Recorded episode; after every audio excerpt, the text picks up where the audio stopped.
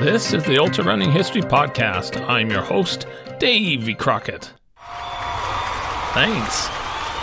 Thanks for coming. This is episode 87, the 26th part of the 100 miler history. In this episode, I will tell the story of the Old Dominion 100 that was established in 1979 in Virginia, a race that seems to have been forgotten. We've got miles to walk and rivers to cross, and I reckon it's time we got started.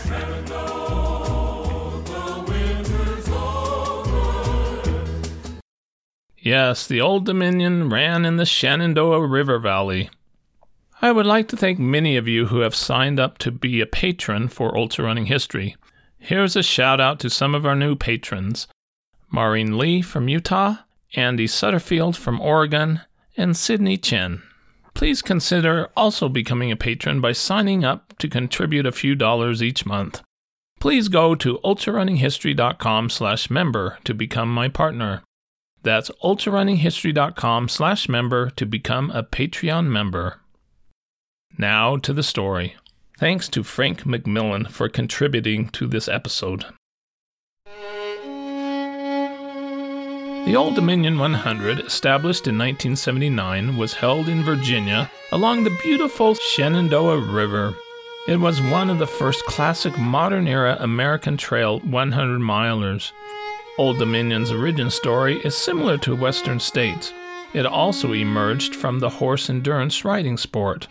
Today, few ultra runners have even heard about this classic 100 miler. The Old Dominion 100 mile run patterned its practices from Western states, established two years earlier in 1977. It gave East Coast ultra runners a trail 100 miler on their side of the country.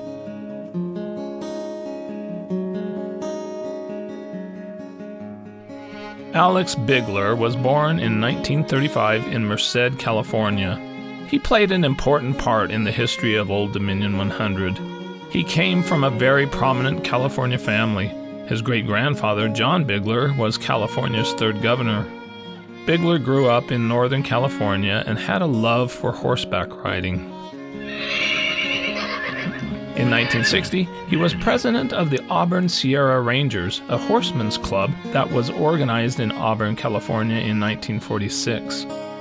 Bigler became a close friend to Wendell Robie, the founder of the Western States Trail Ride, or Tevis Cup, that originally went from Lake Tahoe to Auburn, California. During the early 1970s, Bigler served as a member of the board of directors for the ride. By 1973, Bigler moved to Northern Virginia, where he took a job that was involved in planning for equestrian facilities. He brought with him a desire to organize a ride similar to the Western States Trail Ride. Bigler gathered together a small group of enthusiastic endurance riders to organize an event. A nonprofit organization was incorporated under the name of Old Dominion 100 Mile Endurance Ride. The format for the ride was originally different than Western states, using some practices that existed in earlier endurance rides. They designed a Calvary Award for the rider that rode with the least outside assistance.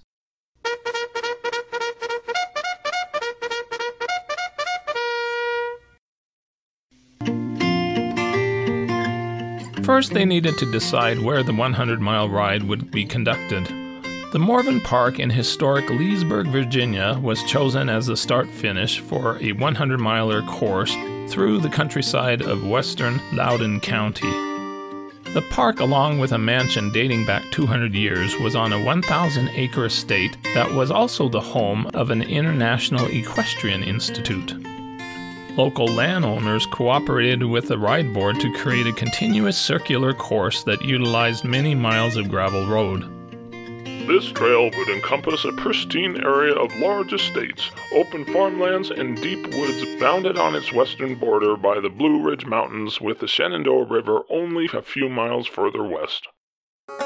Almost heaven, West Virginia, Blue Ridge Mountain, Shenandoah River. The first Old Dominion 100 mile ride was held in June 1974. Ride day dawned with the riders going off in a drenching rainstorm. Downpours continued well into the late evening, but that did not dampen the enthusiasm of the competitors. Matthew Mackay Smith and his wife Winky claimed first place. In 1975, Don Cromer, a veterinarian from Churchville, Virginia, rode his black stallion Mac in the second Old Dominion ride. He said, We trained for four months and rode 78 miles a week.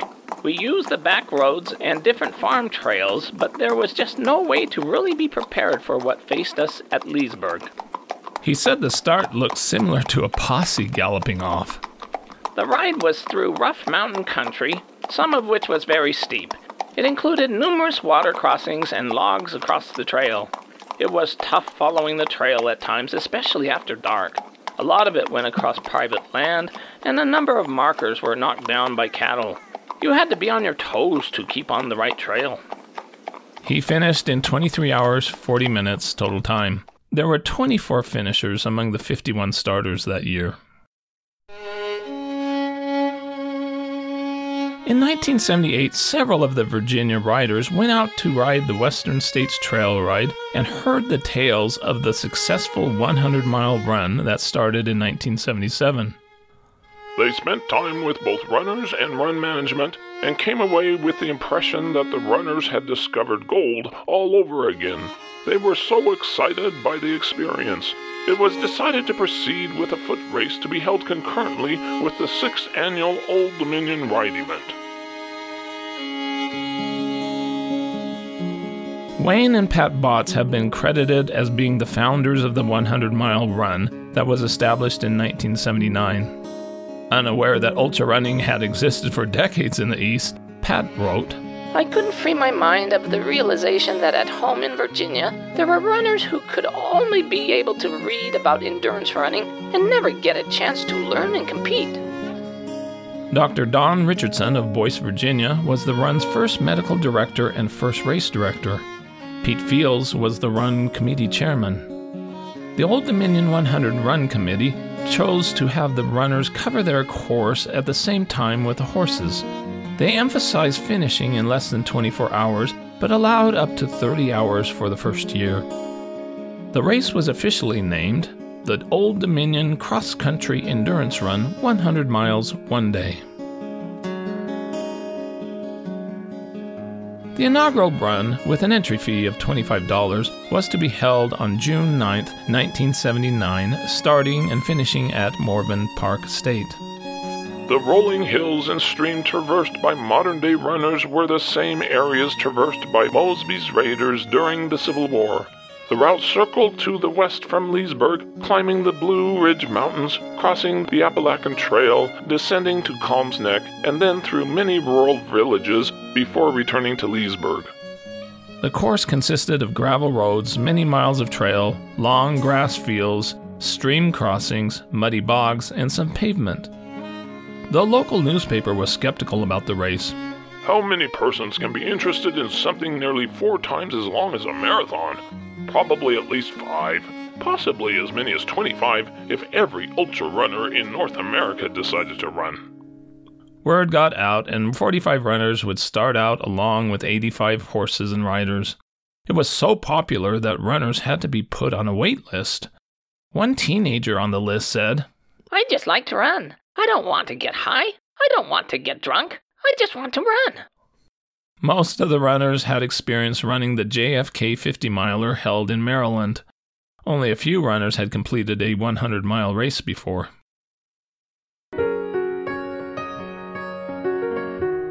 Frank McMillan, age 25 of Fayetteville, North Carolina, was among the entrants. In 1976, he had taken up running because his girlfriend ran cross country.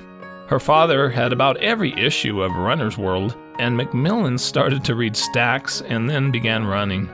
He ran a couple of marathons, including the Boston Marathon. He recalled, and I remember seeing an ad in Runner's World back in the back about a 100 mile run in Virginia. And I said, you know, I think I can do that. I think I want to try that. And I had read about Park Barner, uh, Tom Osler. So roped a buddy of mine into going up there with me. His name was John Emery. Up to that point, the furthest that McMillan had ever run was 35 miles in a training run. This would be his first ultra. Ed Demoney, age 45, a bank examiner from Arlington, Virginia, was also among the entrants. He took up running in 1973 at the age of 39, wanting to average running a mile a day for a year.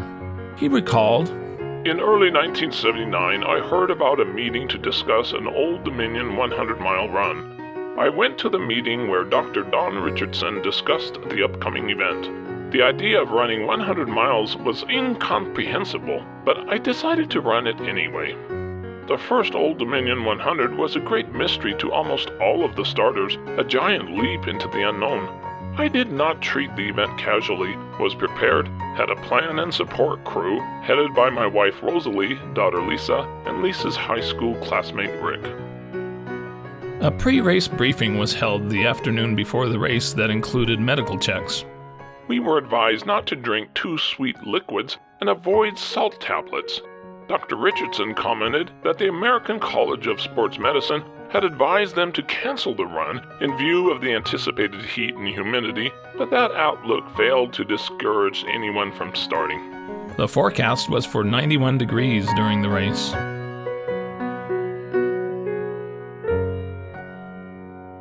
McMillan and Emery planned for their race fueling. We drove up, had no idea what we were doing.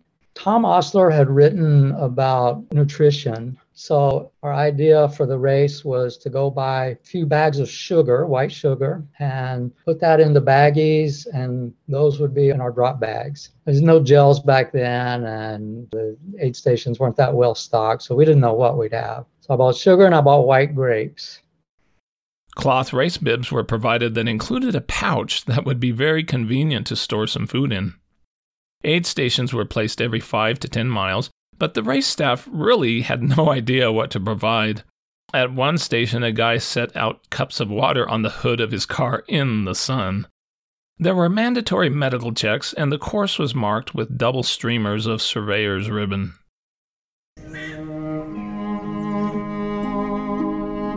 Forty-five runners lined up for the start in front of Morven Park Mansion.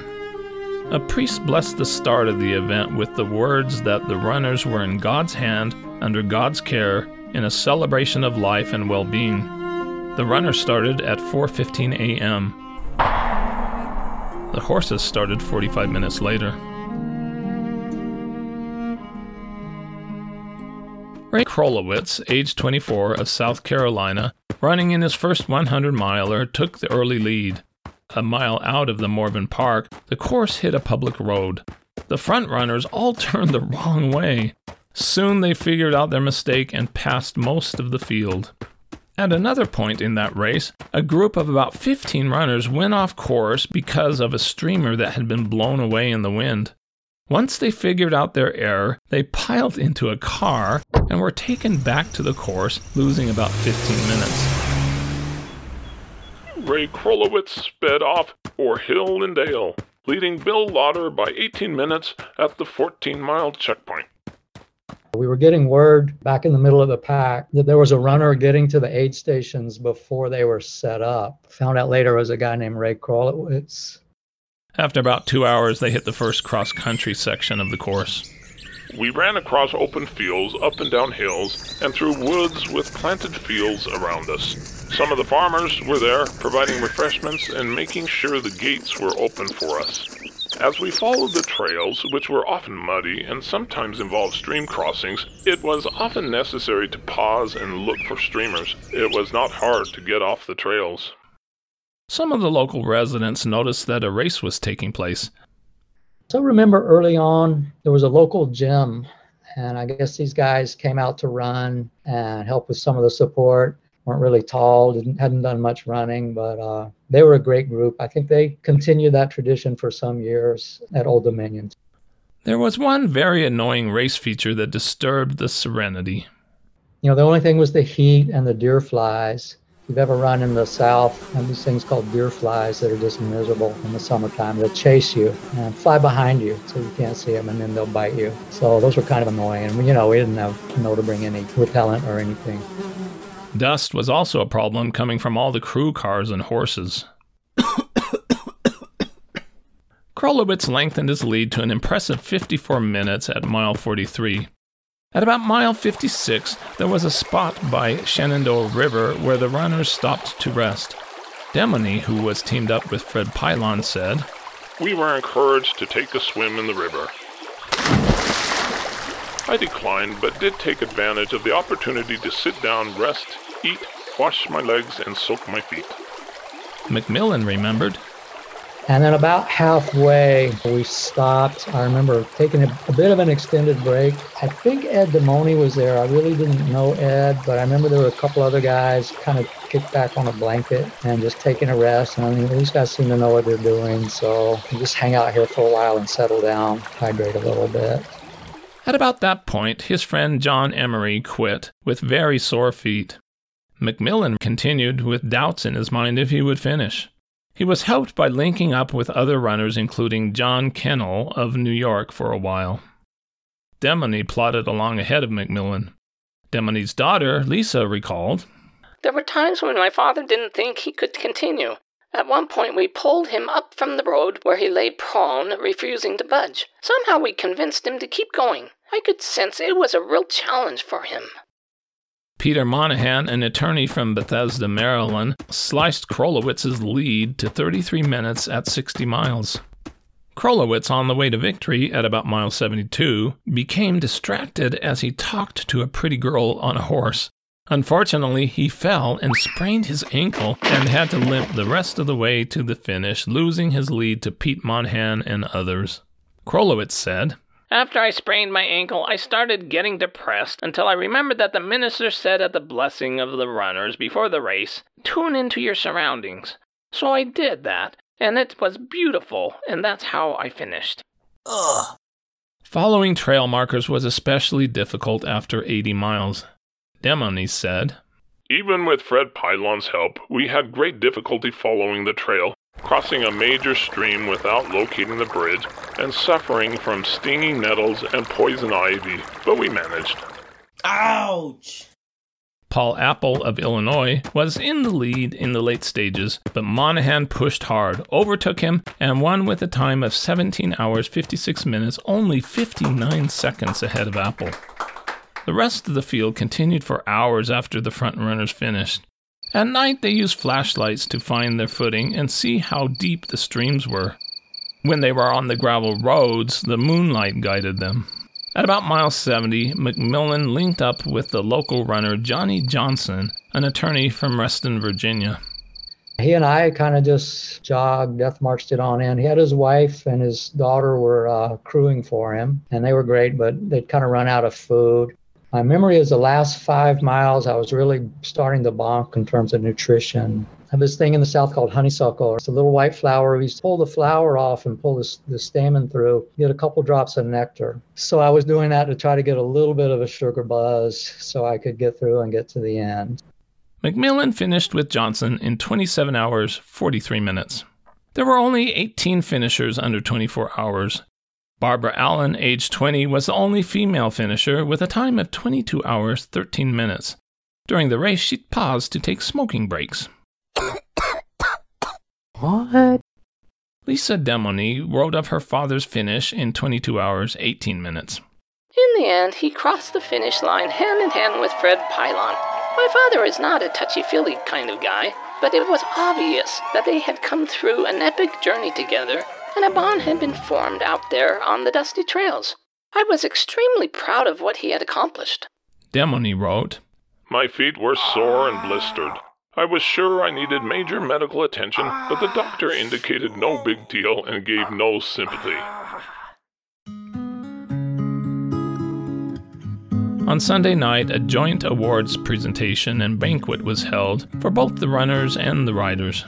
Runners had difficulty walking, and riders had difficulty sitting down. Runners who finished in under 24 hours received a sterling silver buckle, and those over 24 hours received a bronze buckle. The awards were presented in reverse order. McMillan experienced a disappointment.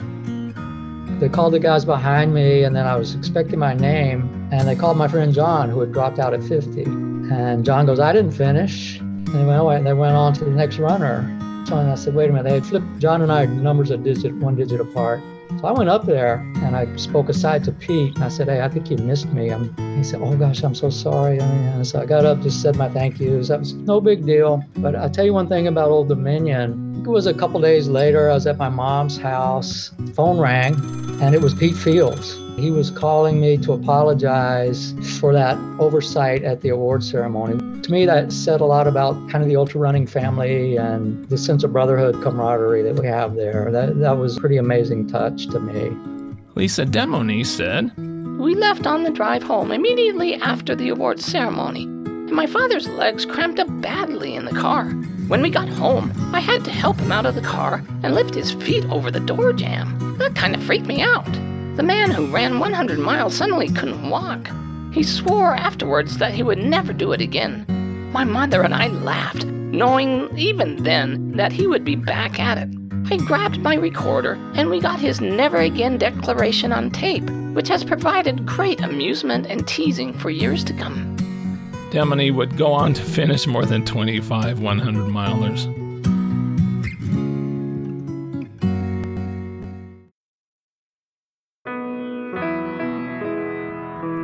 The 1980 Old Dominion 100 course was modified slightly to make it a bit tougher. There were again 45 starters. Veteran ultra runner Frank Bozanich was the pre race favorite. He was the current American 100 kilometer record holder. Although the course was marked with surveyor's tape, there was no moon out at night, and it was easy to get lost if one's vigilance strayed. The leaders were spread out hours apart, with winner Frank Bozanich far ahead at 15 hours 17 minutes.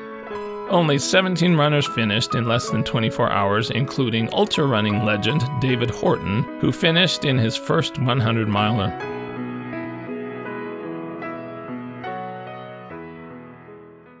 One first time ultra observer wrote this amusing observation You may be wondering, as I did, whether these guys don't need to stop to pee with all that drinking. The answer is yes and no. They need to pee, but all don't stop to do it. Peter Monahan is said to be a champion at this, having developed a technique of peeing between steps. That's gross. In 1981, a schism developed between two factions within the Old Dominion Ride organization. Some influential Old Dominion endurance riders pushed to change the ride so it would be sanctioned by the Auburn, California based endurance ride organization. This meant that it would need to include a quote, first to finish award, changing the ride's event into a race similar to the Western States Trail Ride. It was reported. By the end of the year, the differences had reached the point of causing a complete break in the organization. The dissident members staged a coup at the January 1981 meeting by bussing in and signing up enough family and friends to transfer a majority rule to their side. The result was understandably, deeply, and regrettably bitter. Those members who still wished to follow the old format eventually left the Old Dominion organization altogether. The old guard would not let the new Old Dominion leadership use the original trail for the Old Dominion 100. A new course needed to be found for the 1981 race. It was moved to the Massanutten and Blue Ridge Mountains. A start finish area was found at a 4-H center near Front Royal, Virginia, the original site of a U.S. cavalry station. The new course used more mountain trails and fewer miles on gravel roads than the original course. It had seven significant climbs with a total elevation gain and loss of 3,000 feet. Sadly, for 1981, the race staff decided to lower the cutoff on the much more difficult course to 24 hours. Runners were also required to have crews. In 1981, only 12 runners finished in less than 24 hours with no women finishers because of the unrealistic 24 hour cutoff. There were also no women finishers for the next two years. In 1984, the cutoff time was thankfully raised to 28 hours, and Ed Demoney took over as race director.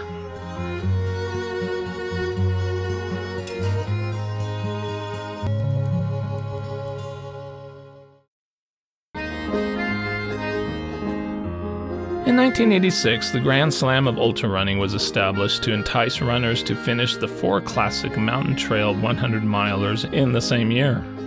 Old Dominion 100 was included in the Grand Slam, along with Western States, Leadville, and Wasatch Front. Tom Green of Maryland was the first to complete it. Old Dominion was getting more popular. With more than 122 runners in 1987, a lottery was imposed for the 1988 race. The race committee didn't like having a lottery, so made the unwise decision in 1989 to lower the race's cutoff time back down to 24 hours. This decision catered only to the most elite runners and slammed the door on the entry level runners, older 100 mile runners, and most female runners from running in the only trail 100 miler in the East. In 1989, there were only 29 Old Dominion 100 finishers, including only two women, and in 1990, there were only 23 finishers with no women. Because of this difficult cutoff, it also made it difficult to complete the Grand Slam of ultra running. Vermont 100, which was established in 1989, was allowed to be a substitute for Old Dominion in the Grand Slam. In 1991, Old Dominion wised up and increased their cutoff back to 28 hours, but the damage was done. The popularity to run Old Dominion waned, and Vermont 100 took over as the premier 100 miler in the East.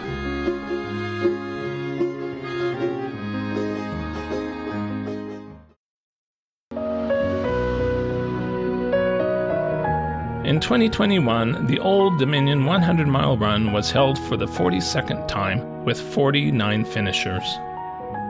In 2021, ride founder Alex Bigler was 86 years old, living in Arlington, Virginia. Run co founder Wayne Botts died in 1987 from colon cancer. Run co founder Pat Botts went on to finish Old Dominion six times and finished the ride many more times. In 2021, she was 81 and living in Fort Valley, Virginia. In 2021, Frank McMillan was 67, still running, had accomplished about 250 marathons, more than 70 ultras, and had had 21 surgeries. He was living in Hawaii. Ed Demoney was 87, had directed many races, finished more than 90 ultras, and was living in Arlington, Virginia. Thanks to Frank McMillan for contributing to this episode.